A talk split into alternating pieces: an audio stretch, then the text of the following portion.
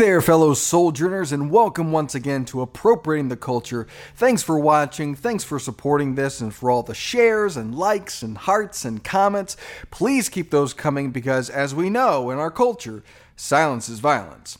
So you think about that the next time you refuse to comment on these videos. That's like punching me in the face.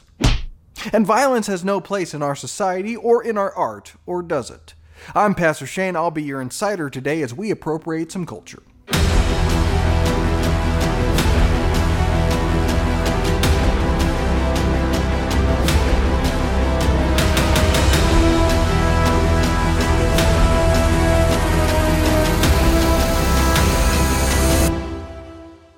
Is it ever okay for Christians to be violent?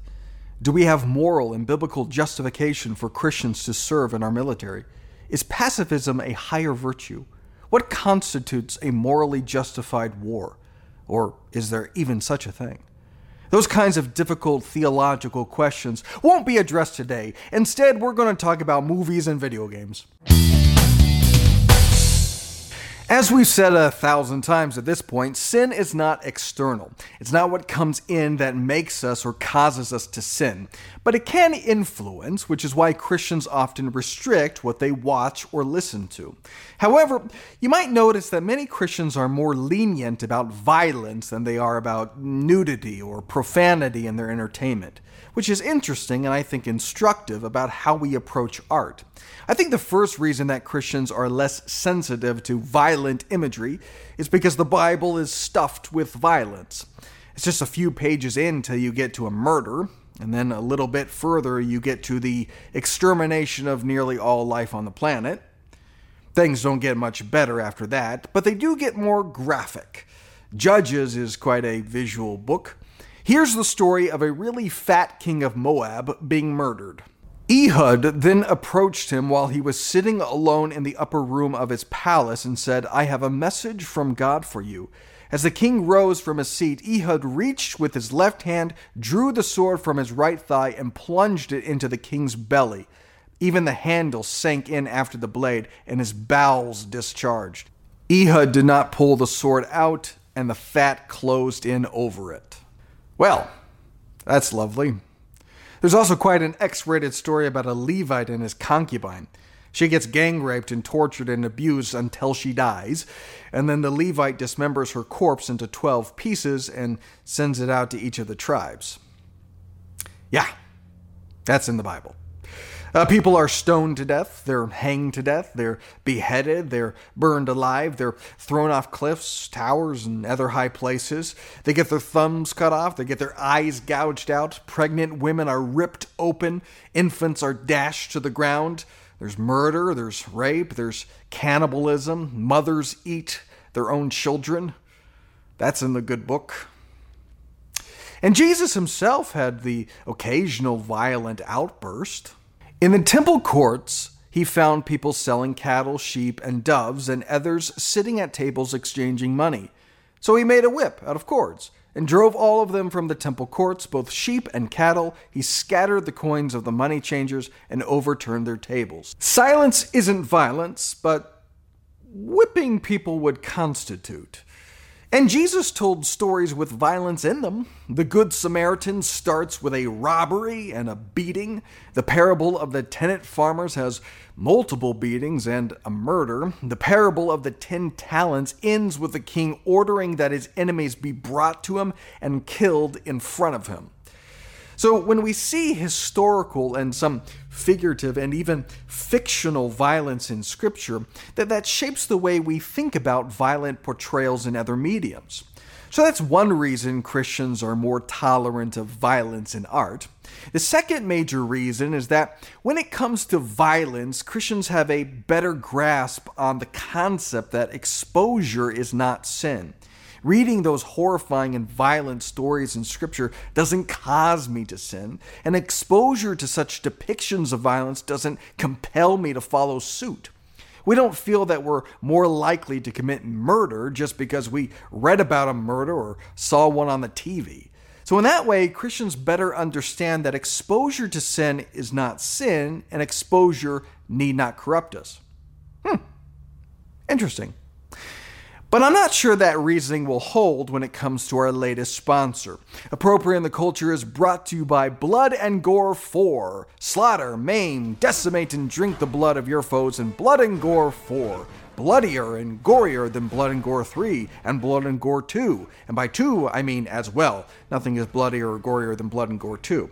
It was banned in several countries. Download Blood and Gore 4 today on PlayStation, Xbox, or PC and slice 10% off the purchase when you use my promo code CULTURE at checkout. Alrighty, so. Uh, Christians are more lenient about violence in media, especially if the violence is cartoonish. You can do all manner of violence so long as you don't see the real world consequence of violence. But blood and gore and disturbing images are often objected to in Christian circles. You can show David slaying Goliath, but we cut out the part, pun intended, where he chops off Goliath's head and carries it around with him because that's, you know, disturbing. Now, there's certainly gratuitous violence. There's actually a term for it. It's called torture porn. And that's a pretty apt term because it's calling out the fact that it's not an artistic expression. It's not in service to story or theme or truth. And that's what makes it gratuitous.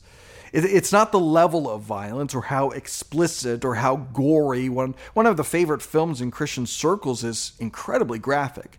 And some critics of The Passion of the Christ called it torture porn and said it was gratuitous. But for Christians, uh, we understood the intention and purpose and meaning behind the gore and violence and graphic nature of the film. And so we were okay with it. But that kind of analysis should be applied to all films.